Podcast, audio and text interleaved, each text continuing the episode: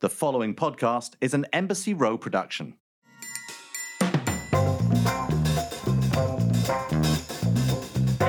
Welcome back to another episode of the Shaken and Stirred Show. Although it might be called the Shaken and Stinky Show this week, because my co host, Tom Astor in the UK, didn't know, didn't realize, forgot, and perhaps I forgot to tell him that the clocks went back in the US. And as a result, or went forward even. I think they went sprung forward or something like that, didn't they, Tom? Because he was in the bath when I was meant to be on this podcast. So he had to get out with his cocktail and is looking a little peaky. He's looking a little green. Tom, hi. No comment. No I comment. you. I knew that this was. I knew your ch- clocks were changing. I asked you. I think it's a stitch up. Anyway, here I am. Luckily, I always have a cocktail before the show, so I hadn't finished it. Here we are. Yeah. So when he says luckily, what he means is is just that's just as nature will have it. And the reason why we even do this podcast in the first place is because Tom is rarely found without cocktail in hand. So even at bath time, when most people are just playing with a rubber ducky, Tom has a cocktail in his hand. And a rubber duck. Anyway, just for you. Luckily, this week I've made, I've made my own cocktail, and it's called "Kiss My Ass" or "Ass," as you say in America. I'm naming it in honor of you. Watermelon, pineapple, apple, lime, white rum, and coconut water. Up yours. I love What are it. you And- having? And meanwhile, the, the clock is dinging. It's it's all action in the Astor household with the grandfather clock, although it sounds more like a grandmother clock ringing. Thanks, Nigel. It is all action. I mean, obviously, you know, there's water everywhere, and I just jumped out of the bath and run downstairs to join our. Well, we're a bit late for our guests, aren't we? I, I think actually that all our listeners are going to be very excited by the fact of a, a, a rather wet and naked Tom Astor um, actually hosting this podcast. Yeah, drinking a cocktail which is flesh coloured. And I'm actually drinking something that's completely brand new. That's not happened before. We've we have talked about Spindrift multiple times on this podcast. We have made cocktails with them. They've actually been in the past a sponsor of our podcast. They're not right now, but they were. And they have actually this week, in fact, just on literally yesterday, announced that they have launched a spiked sparkling water. They've got into the market. They did a very interesting campaign using these cans, which were uh, basically they're a white blank can with a winking face, like the emoji of a winking face. So people didn't know what they were doing. And they've been talking about this campaign. They even had an Instagram handle called Mystery Spindrift. And eventually, finally, they released the fact that it was, in fact, they were getting into the spiked drink market. The difference being that unlike all the others, the Trulies and what have you that are out there that people are enjoying, that they actually don't just have natural flavors, they actually have the real squeezed fruit into the drink. And so I have right in front of me here one of their real squeezed lime spiked spindrifts. Can I just quickly say that a spiked drink in England means something quite different? Everything in the UK means something quite different, Tom. Yeah. What does it mean, Tom? Go on, enlighten our audience. Spike someone's drink. Normally, stick a bit of Rohypnol in it or another drug when they're not looking. You not you not heard that expression? Of course, I've heard that expression, and that's exactly why I asked you. It's, it's hilarious. It's one of those jokes that doesn't cross the channel very well, and they're going to realize when someone offers them, "Do you want a spiked drink?" People are going to think that they've been given a drug. I know, hilarious, but you know what? It tastes fantastic, and I've got to say, the actually, actually really rather delicious. So, cheers to that. So, in a way, that's a bit of booze news, which it leads us into our main booze news moment right now. As always, it seems this time of year, there is something going on. And in fact, thousands and thousands of bottles of Pappy Van Winkle are up for grabs in Virginia. Are you familiar with Pappy Van Winkle? I'm not. I am absolutely not. Never heard. I'm familiar with Virginia. That's about it. Well, uh, Kentucky bourbon. It is a Kentucky bourbon, but it is a very sort of rare Kentucky bourbon. Now, when I say rare, they make 7,000 cases a year, which actually is not very many in the grand scheme of bourbon. And as a result, because it is so popular, it sells out before anyone can even get it. So, what's happening this year is the Virginia Lottery is putting these bottles of bourbon up for grabs. You can win check this out. You don't win a bottle, you win the opportunity to buy a bottle. That is how hot these bottles are. If you win the lottery, you get to pay from 70 to 300 dollars for a bottle of Pappy Van Winkle. I mean, talk about a marketing ploy. I have no idea how they worked out that one with the national lottery to be able to people to pay to win the chance of buying a bottle of bourbon.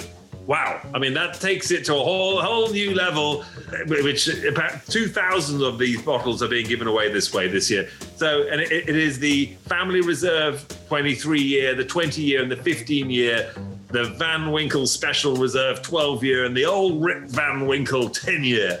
Um, anyway, it's I've never heard anything like it. Here's your chance, everybody, to win yourself a bottle of Pappy Van Winkle. Now we've got something equally sweet. We have an equally sweet uh, guest this week who is going to enlighten us on the art of sucre. So our guest today was first introduced to me by my yes, I know this is called the Shaken and Stirred Show, and it's about cocktails and alcohol, but it was by my 12 year old daughter who loves two things in life most of all TikTok and cotton candy, which, when you shake and stir the two together, gives you the art of sucre. Please welcome the founder of this sweet brainchild, entrepreneur, and cotton candy connoisseur, Emily Harple. Emily, welcome. Thank you for having me. Well, what are you drinking, Emily? So I have just a glass of brut champagne, which pairs perfectly with our cotton candy glitter bomb. So we just have bottles of this on hand always in the cotton candy studio. So let's get to the bottom of this for a second. Here you go. I've got a champagne glass. I've got a bottle of prosecco that I've already opened, but I'll open it again. You heard me almost pop my face off with that bottle, people. Do you hear that? How delicious! See, it's what happens when you open a bottle. But you mentioned it with, with this cotton candy bombs. What do, what do you call it? A glitter bomb? A glitter bomb, yes. So, everyone out there, I've poured myself half a glass of champagne. I've read the notes, the pro notes, right? Now, you, we're going to get into all the things that you do, but I, everyone out there, this is all about cotton candy. This is all about delicious sweet things. I've got some of this art of sucre. I've got a glitter bomb in front of me. I'm opening it up as we speak. Now, you talk me through what I'm meant to be doing here. Absolutely. So, you're going to take your container, which has our handmade champagne flavored cotton candy. You're going to crack it open, maybe a little bit difficult to get open. And then you're just going to pinch right in there, just like that. Grab it and drop it into the glass. And then you're going to watch the cotton candy dissolve and the glitter float out. Now you see all the little bits of glitter and I can hear it. Can you hear the sound of it in there? And it's sparkly and it's got like a little gold touch to it. That's right. And then if you top it off with a little bit more Prosecco, it really gets that glitter flowing through the drink. Mine's pink, if you can see it. I can, so you've got the pink, I've got the gold. I'm just top mine off. It almost looks a bit like shampoo in a weird way, in, in, in, as much as it has like those sort of not that one is drinking shampoo out there, it doesn't ruin your shampoo, but it does have a look of that. The way if you've ever looked at champagne or shampoo and it has that sort of swirl of color and bits of glitter glitter in it, it has a well. Cheers, by the way. Cheers, cheers, Tom. cheers, Emily. Mm. That's rather sort of delicious. Makes it very sweet and very palpable. It does. Talk to us about how you got started in all of this cotton candy is one of those things where I think almost all of us have a nostalgic attachment to cotton candy. Can you remember your first time having cotton candy? I'm going to let you in on a little secret that uh, is a little ironic and kind of interesting. You would assume that I have loved cotton candy from a young age, and that's actually not the truth. So I can remember going to baseball games and amusement parks with my family growing up and maybe eating like a bite of cotton candy, but feeling like it's too sweet, almost like you have to go brush your teeth immediately after eating it, and just not something that I would crave. Um, but in 2015, 2016, I was planning my wedding. And through that whole process, I was also applying to graduate school at the same time. And really long complicated story short, they put my application on hold for graduate school. They filled the cohort. They said, hey, we'll get back to you in a semester or maybe even a year and we'll review it then. So I was fresh out of college, no plans outside of graduate school and was planning this wedding. And I was on Pinterest, like most people that are engaged are, and looking for wedding favors. And I happened upon cotton candy. And for whatever reason, I just could not let this idea go that cotton candy was really the only dessert that hadn't had that social media upgrade, that you didn't see it really anywhere outside of a baseball game or maybe going to like Disney World. It just wasn't something, at least where I am, that was really popular. Nobody was talking about it. And I really couldn't let it go. And I just really hooked onto the idea of giving cotton candy a much needed chic upgrade. And that's where we got started. It's funny though, because, you know, first of all, myself, I have uh, my, when I think back with cotton candy, it takes me back to literally as a child and probably one of the most exciting things about going to the fairground or the circus or whatever one might go would be the fact that cotton candy would be there and you as a child can walk by a cotton candy machine and you can smell that molten sugar that's that you know it's just addictive. I mean you you could go into to you know an amusement park and if you you know you, as you approach it from a hundred yards off you can sort of waft it in the air. It's like baking bread. It's one of those things isn't it? It's sort of credibly nostalgic. But what's one of the interesting things here with what you're you're discussing is that you know you're talking about it not from a child's perspective but but for adults at a wedding as a at that point that do you think that adults still want it? Because adults, I mean, who goes through that? And now I don't go and buy it for myself, but I might buy it for my kids, right? So why would adults want it? It's really an experience. That's at least how we started out. So pre pandemic and all of that, the idea was very much an events based company. So you can walk up to the pink cotton candy machine, request champagne cotton candy, orange bourbon cotton candy, and watch it be spun right in front of you. I can't tell you how many times, see right there, people are so invested. It's really magic to watch it happen in front of you if you haven't you know, either seen our videos or been in front of a cotton candy machine in a while. It's a really cool process. So it was something that, again, has that nostalgic memory that adults love because you can link it back to your childhood. But having that adult upgrade makes you actually want to try it because it piques your curiosity. You don't consider champagne a cotton candy flavor until you hear it. And then, of course, you want to try it and you get to see it being made right in front of you. I mean, Tom, you you actually operate a wedding venue and a wedding business, know, and this is something which was a brainchild almost of a wedding itself, right? So, you know, do you see? What do you think, Tom? Would you your this would be something your guests would want to have at a wedding? Is champagne flavored cotton candy? Definitely, and and the wedding favors thing is that I I, I assume it's an American thing. Um, the concept of wedding favors. It's like baby showers. They, they kind of that stuff creeps it creeps over. And wedding favors, I hadn't heard of wedding favors until quite recently. Now everybody's doing wedding favors. This thing, and, and it, is, it is what it is. It's these little sachets or something, you know, something great, and, and, and it's basically something you give to you, give your guests, and it's becoming more and more fashionable. How available is your is your cotton candy in the UK? We're working on international shipping as we speak. We just launched for the first time here in the US actually yesterday for online shop and we sold out most things in four minutes. And then we had a couple kind of you know bubblegum was the last to go and i think our entire shop sold out in 40 minutes. So we're working for our international friends to be able to to ship that overseas. But yeah absolutely it's the perfect wedding favor because you can eat it. It's not going to go to waste like some wedding favors traditionally do here at least in the us how do you run out in four minutes and 40 minutes? Surely that, that only can mean that you didn't make enough, Emily. So, this is the other interesting part, too. I am my only full time employee. So this has all happened very quickly. It is very exciting. I am building a team, but our cotton candy studio is smaller than 200 square feet where we're at right now. And so it is very much a one woman operation with I do have people helping me, but again, I'm my only full time person. And this is all hand spun. We do it ourselves from scratch. We make the base all the way until it's bagged and sealed and shipped out to you. It's all done in house. That is amazing. I, I you know, I, I, thought you may have hundred elves or something doing it, but now I realize that it is just you inside a 200 square foot space. I, I will savor every mouthful even more. You maybe need to write that on the package actually, and, and, and number them because that is that is quite extraordinary. Yeah, I never thought of sort of numbered um, cotton candy packages, but you know, really something special. I, I want I have a lot of questions here because it's I find it fascinating and I find the history of cotton candy fascinating too. I mean, I when you look back, I mean, obviously you've done this many, many times, but invented in 1897 by a dentist, William Morrison. I mean, first of all, the irony a dentist invents probably something which is rotten for your teeth. It can't be lost on anybody. And then was introduced to the an audience in, the, in 1904 at the World's Fair as fairy floss.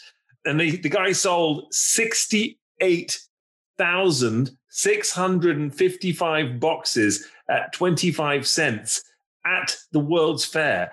Now, that is a massive number, right? At the World's Fair in 1904. So it was an addictive substance. I mean, we know sugar is pretty addictive, but from the get go, people just went bonkers for candy floss. So why do you think it, it hadn't been picked up before? Why, how could you have been the first one to sort of go, huh, actually, let's do this. Let's revamp cotton candy. I think it's because you have to have the machine to make it. So most people don't just have a cotton candy machine on hand to be like, "Hey, let me experiment with this." Okay, well there you go. You're you're one of the few. I feel like the average person does not have access to a cotton candy machine or fairy floss machine, whatever you want to call it. And so even like if you think about going into a bakery, I would I guess to assume that most bakeries don't have cotton candy machines. People that are working with that type of like confectionery substances don't have those on hand. So why would you kind of mess with what people think is good? Also, people have this connotation that it's just so much sugar. And while yes, cotton candy is just sugar, it's really the tiniest amount of sugar. So as far as dessert goes, I mean, uh, that bag of cotton candy that you have is under 100 calories and it's, you know, only several tablespoons of sugar. So I think people just haven't picked up on it yet because they don't have access to the equipment to make it. It's, it's funny because you're, you're right. There is actually more sugar in a soda than there is in a thing of cotton candy right? So 100%. a lot of people who are, oh, you know, oh, it's all sugar. It's like, well, yeah, but don't drink that Coke or that Sprite, or don't even have that beer. Actually, um, you know, so it, it's not what people think. Not to say that it's low sugar; Heh, it's all sugar, but right. there's a lot of sugar in air, right? So, and, and it's funny. I mentioned at the top that my daughter Jasmine, she's actually the one who introduced me to you. She, she's, you know, not very often has she said to me, "Daddy, you've got to have a guest on," but she said, "I just love." Emily and uh, the art of, of sucre and what no. she's doing with with cotton candy. She's 12 years old. She's really into TikTok. And she goes, and she made she's making a, a, a glitter bomb for which you could drop in champagne. That would be so fun for the Shaken and Stirred show. So literally, this introduction came from my 12 year old, and that's why I have a cotton candy machine. We got her one for her birthday a couple of years ago, and she has been having cotton candy parties with her friends for weekends for years. And so your whole story was just extraordinary for her and, and, I, and her excitement. Now, talk to us because this is the interesting thing TikTok, right? You have a, a million followers on TikTok, right? How instrumental has TikTok been for your business? I can't even begin to describe to you how, how TikTok has truly changed my life.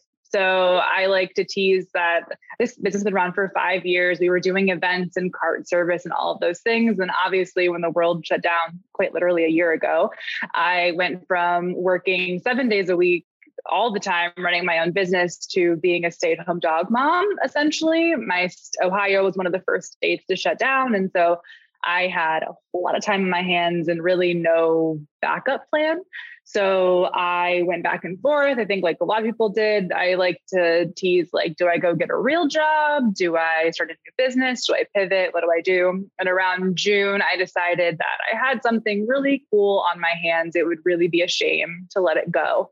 And so I reached out to a design team to help me work on figuring out how to package cotton candy because cotton candy is extremely delicate. So that's the other part of this. Shipping cotton candy is no small feat.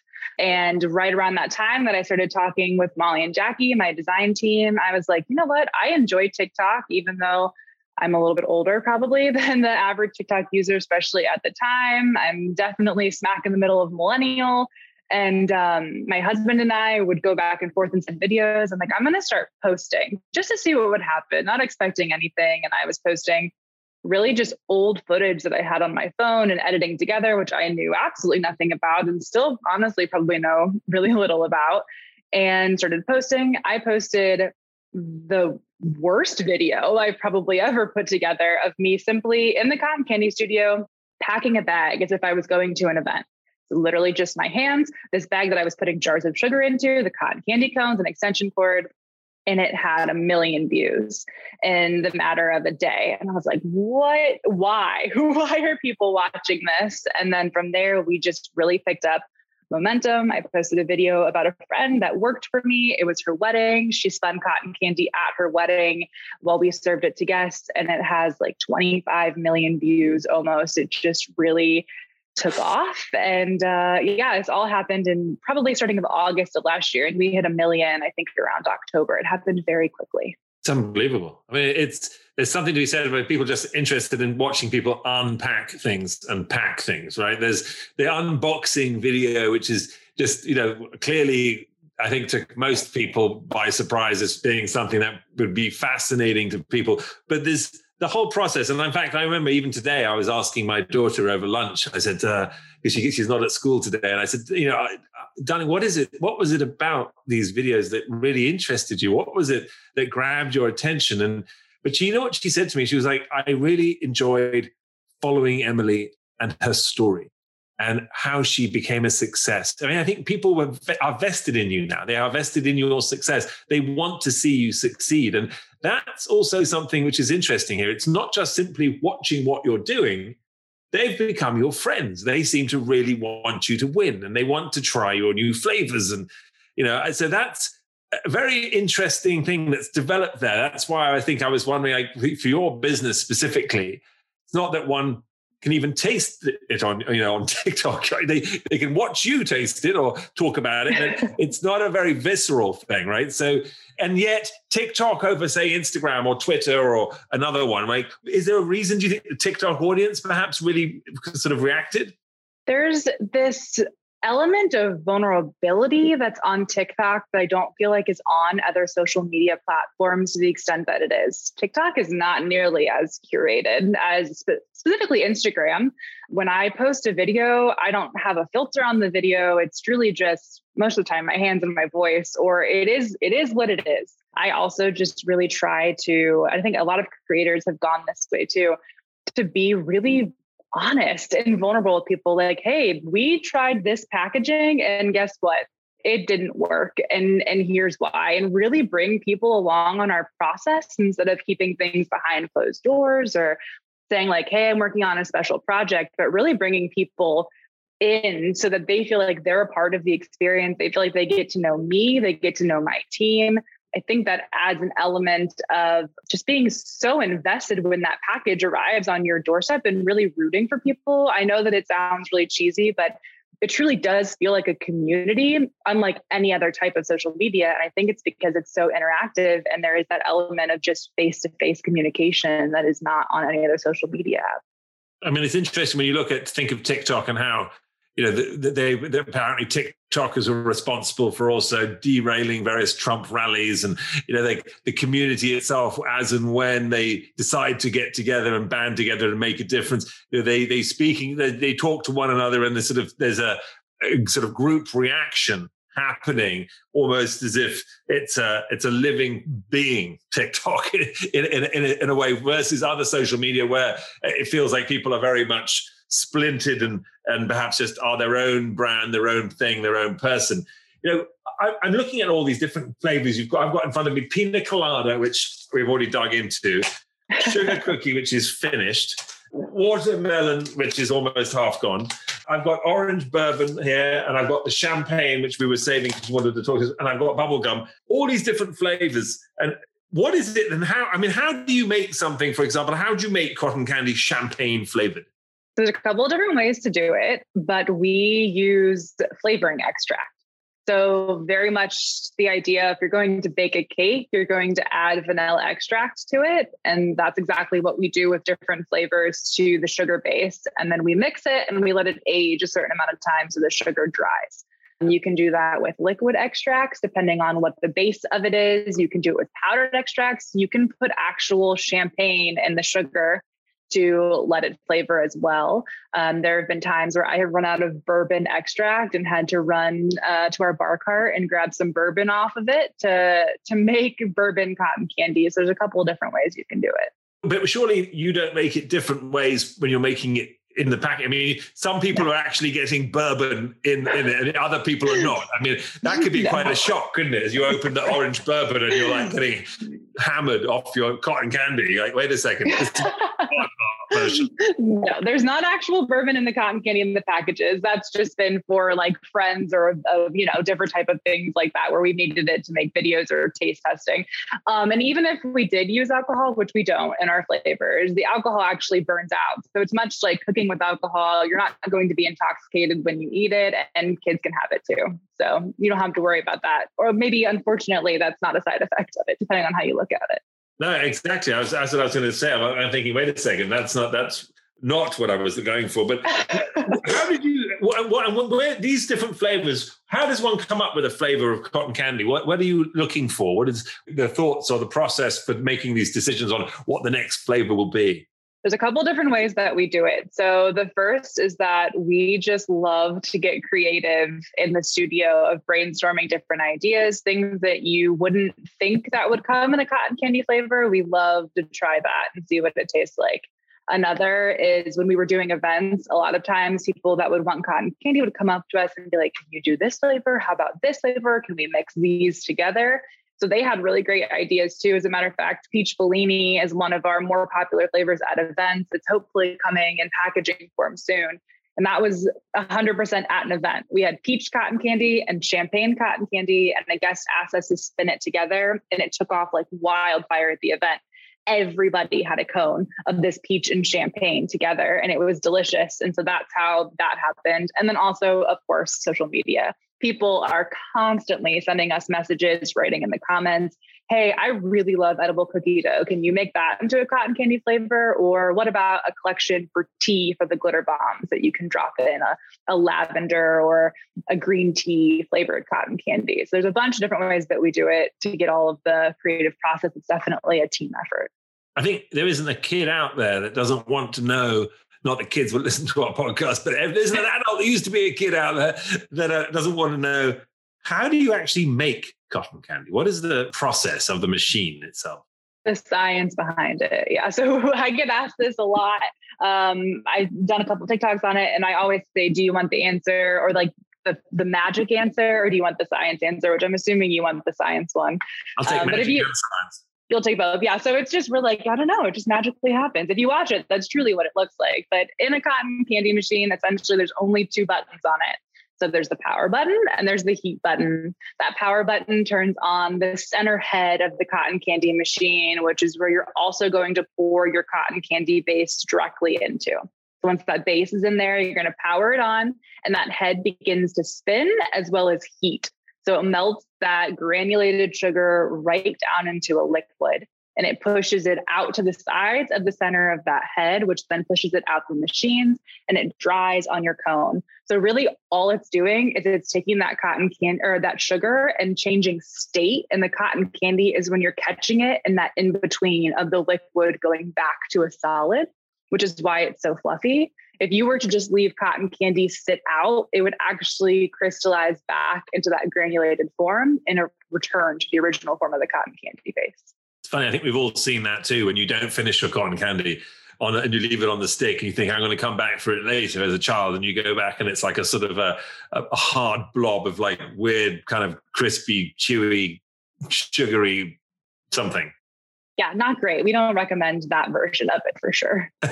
no, well, I would imagine you have to be careful that it doesn't happen in the package itself. How does what that, that must be a big a bit of one of your secrets of how to wrap it, keep it, and so that it maintains its fluffiness on the inside of that package. No that's what honestly has taken us so long to launch our online store from August. And people are like, Are you ready yet? Are you ready yet? And one of my things is that I do not want to release this until I am 100% positive that it is going to make it to you in a way that I would want to eat it, in a way that I would want to be proud of. So it took a lot of work from adjusting our recipes to the type of packaging that we use, how we seal the bags, how long they sit. All of those things went into making sure that it was just the perfect texture to go in that bag and to last.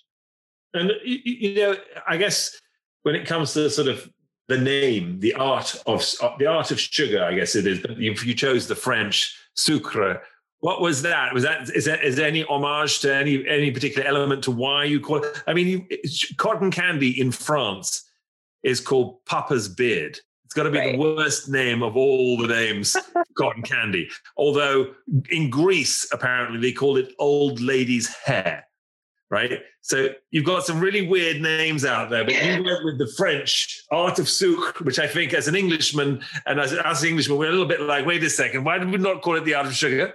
Why did we go to the French who have already called it Papa's beard, for goodness sakes? well, that's actually part of the reason why I chose the name. I don't know why. I laugh like a child every time I hear that. I took French in high school, and for whatever reason, that was one of the very few things that stuck with me. I just thought it was was really funny name for cotton candy. Everywhere in the world called it something different. And honestly, I have to say that in the US, cotton candy may be like the lamest version of that, but it's it's fine. We'll we'll take it. So the name actually came up when I was driving back from my honeymoon. So I was married a week, coming home. My husband and I we're not quite old enough to run a rental car, so we drove to our honeymoon, and we had a 20 hour drive back that we did one day. And so I looked over at Drew and was and said to him, Hey, I have this idea. I know I'm supposed to go on to graduate school, but what do you think about this? And fully expecting him to say, You're out of your mind. Please go get a real job. He said, No, I think you should go for it. And that was when we started brainstorming. The French thing just kept coming up over and over and over again. And it just sounded really elegant and it felt like it fit the branding that I was going for as far as kind of that chic upgrade. So yeah, well, if you decide to do a sort of a, a grey version or a silver version, you maybe you can call it Papa's beard, um, uh, Art of Sucre Papa's beard. I mean, in England we call it candy floss. In China they call it dragon's beard, which I think is pretty darn cool. Pretty cool. Um, and in the Netherlands they call it sugar spider. Is this, a, is an international phenomenon? This cotton candy is everyone? Is there people cotton candying it all over the world? Apparently, there is a huge following, I guess you could say, to cotton candy. People that love cotton candy really, really love cotton candy. It is not just like a, oh, you know, I kind of like it. Eh, there's a passion for cotton candy quite literally around the world. When we launched our online store, we were looking at all of the demographics and all of that. And there are people all over the world in Africa, like just eh, Australia, everywhere looking at our shop. It's a really unique kind of niche that we found for sure. You know, yeah, I think it is without a doubt a very unusual niche, and from the passion standpoint as well, I think that that's certainly something which I, I myself remember as a child, as I mentioned in the beginning, how it, it, just drove back these memories of of going to events and going to things, and I think that that's exactly how it makes people feel. I mean, you know, so then okay, then you go from there, but you you have these things like the glitter bomb that I I added to my champagne. Was that something that came from events, and what was that initial idea? And what is the glitter that I'm actually eating in these things? That has been the ongoing question since I joined TikTok. I have never answered that question more than anything of is it actually edible? And yes, I promise it's edible. We're not trying to poison you in any way. We were at an event and it was a charity fundraiser, if I remember correctly. And we had champagne cotton candy, and a couple of ladies came up to me and said, What would happen if I were to put this in my champagne? And I said, it would dissolve and probably make your drink a little bit sweeter, but nothing too overpowering. You know, it would, it would just be kind of, you know, a little bit sweeter. And like, okay, great. So the next thing I know, I had all of these people coming up to me requesting small cones of cotton candy to put in their drinks. They were carrying it around, they had it topped on their glasses. It was the most adorable thing that I'd ever seen. And the idea just struck instantly. I went home that night and started coming up with different ideas, how we could do these at events. And from there, while it was cool to watch the cotton candy just dissolving in the drink, I wanted it to have a little bit of an extra wow factor, as well as be able to package it so that it could happen without me being at these events. And so I really researched different types of edible glitter. Could we do sprinkles? What would work best? And this edible glitter that you have in your glitter bomb, it's 100% tasteless, textureless, all the things. It's FDA approved and it is not going to hurt you. I promise you, it is edible. It just adds that little bit of shimmer to your drink.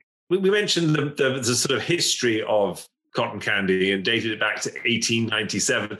But the methodology that you know i did a bit of research here. It's actually been around for hundreds and hundreds of years but it was it was and it was actually very expensive. It wasn't something that you'd find at amusement parks and and it was sort of comes from the sort of actually comes from i think the french court and and they they were making it at the french court but it was more like sort of tiny strands of this molten sugar that the, the french chefs would melt and then they would draw it out into these long lines, these long, thin strings, thinner than a human hair, that they would then decorate things with. They'd even use like a broom, apparently, to brush it out and create. So it, there's sort of history of it. It, it. How important is that for you? I mean, what are you looking when you think about the sort of history of this? Are you trying to bring back this sort of renaissance of cotton candy in a way with champagne flavors and what have you?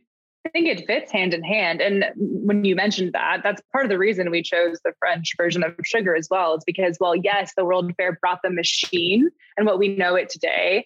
Definitely, they were the ones to really innovate that whole process. And it was something that was delicate and beautiful and elegant and to use today's language, maybe a little bit bougie, something kind of extra to add to your drink.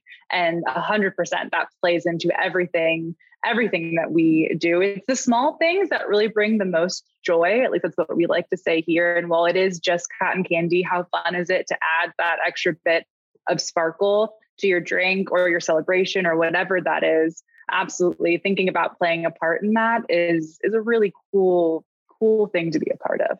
Have you had any unusual orders? You make custom cotton candy. Have you have you had some pretty un, any any unusual requests and what you can do with it?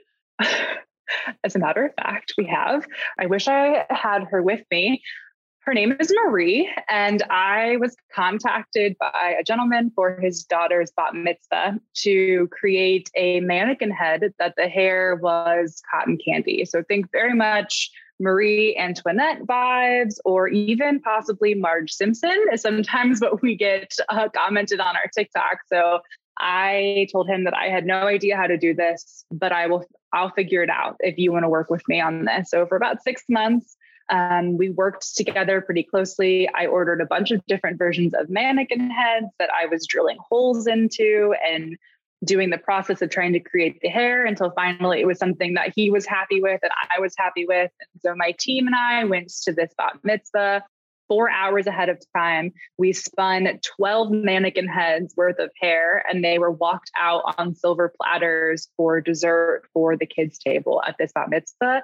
And that will forever go down as one of the strangest things I have ever done, but ultimately one of the coolest things to experience as well. Sounds very French to me. Yes. mitzvah, the head of Marie Antoinette on a platter. you may eat it, children. I mean, it really, they went with the vibe. They really went with it and stuck with it. Yes. Wow. That, that, takes it to whole new levels of, of macabre and sweet at the same time. I, I like it. Uh, very French, and uh, you know, I completely understand it. Hilarious. What, what, what is next for Art of Sucre at this point? I know you've just launched your online store. Where, where do you think you're going with it? I can't wait to hire a full time team to get in here and to help. Uh, we are already in the process of looking at releasing new collections. I would love to start working with other brands to do collaborations, whether it's for a movie release and sending out cotton candy that's themed around that, or working with artists, or really the world is open to us as far as different types of collaborations. One of my passions is working with other businesses to really, you know, grow brand awareness and things like that. And if we can help do that and create the custom orders, that's truly what I'm passionate about. And I'm excited for all those opportunities, hopefully coming soon. Sounds like a sweet deal to me. Um, so there you go, little drum roll right there. Uh, but but I feels like too. I mean, you mentioned those the various collaborations like movie releases, but it seems also that you could sort of be partnering with Veuve Clicquot, or you could be partnering with Marie Chandon, or an actual alcohol for, for them to have their own very specific custom flavor uh, that would go along with this, which seems like that would be a, a no brainer as well. I mean, it's when I look at all the various types types of things you've done. So look, best of luck with it. We think it's very exciting, certainly very delicious. I've enjoyed it. I've popped it in my champagne all, more than once. So, you know, it, it's definitely a lot of fun. It's exciting. It, it, draws people's eyes and attention and adds to the whole party. So we have something on, on Shaken and Stirred called Last Orders, where we kind of just give a little rapid fire question moment. Uh, I'd love to dig a little deeper into your psyche in a, in a rather quick manner. Are you, you, you up for that? Yes, let's go. All right. Let's go. Let's go. let's do this, people. What is, Emily, your childhood nickname? Emmy, which is pretty lame, but true. Emmy, okay. Black and white or color? Mm, color. Color. Why is that? I'm not afraid of color. Our house is very colorful. Black and white's classic, but I do love color. Not afraid of color, people. I'm looking at pink, blue, um, orange, yellow, all kinds of colors of cotton candy right here. Totally not offended. Would you, eat, would you eat black and white? Would you eat black cotton candy? I'm not sure. No. Yeah, I would try anything, Tom. I would. It Oh, might. why? You know, why not? Uh, You know, I, I'm up for anything. In the movie of your life, who would you have play you? Oh, Art Wow. of Sucre movie. the only person that keeps popping into my head, so I feel like that's the way to go, even though we look quite literally nothing alike, is Emma Stone. There you go. I just, I really like her. So All it that would be, that's all it takes. Hollywood is all about rewriting the truth anyway, right? So why not? Perfect. Let's can- pick whoever we want. I would have The Rock play me, of course. Better than, better than saying Gene Wilder or something. Maybe actually, that's probably a good good suggestion there, Tom. This is uh, one of Tom's favorite questions. But what floats your boat and what gets your goat? I, more than anything in this world, love to be at home by myself with my dog reading a book on my couch. That is like the one thing that will turn my mood around instantly. And I can't stand loud chewing, like to the point where I can't sit at a table with someone that chews aggressively or in a loud manner. I, it's been a pet peeve for a long time. And you're in the chewing of cotton candy business. I am. Thankfully, it just melts. That is why she made the product that melts in the mouth, people. Literally, now we have finally got to the bottom of art of Sucre. It is, in fact, the fact that she doesn't, can't stand, has an aversion to chewing. Brilliant. True. I knew we'd get to the bottom of it, Tom. There you go. Uh, that's it. It's, it's what it was all about at Shaken and Stirred show. We've got one final question for you, though. Shaken or stirred? Shaken Shaken. There you go. And I was going to think you were going to say whipped or something, you know. But anyway, or spun, maybe that may have been a better Okay. answer. stirred or spun. Perfect. Shaken it is. Emily Harper, Art of Sucre. Fantastic. Where can people buy your? I know it's all run out, but when you get when you finally get back in there and make some more, how where, where can they buy more? We made it very easy for you. All of our website, our TikTok, Instagram, all of the handles are just the business name, and Sucre is S U C R E.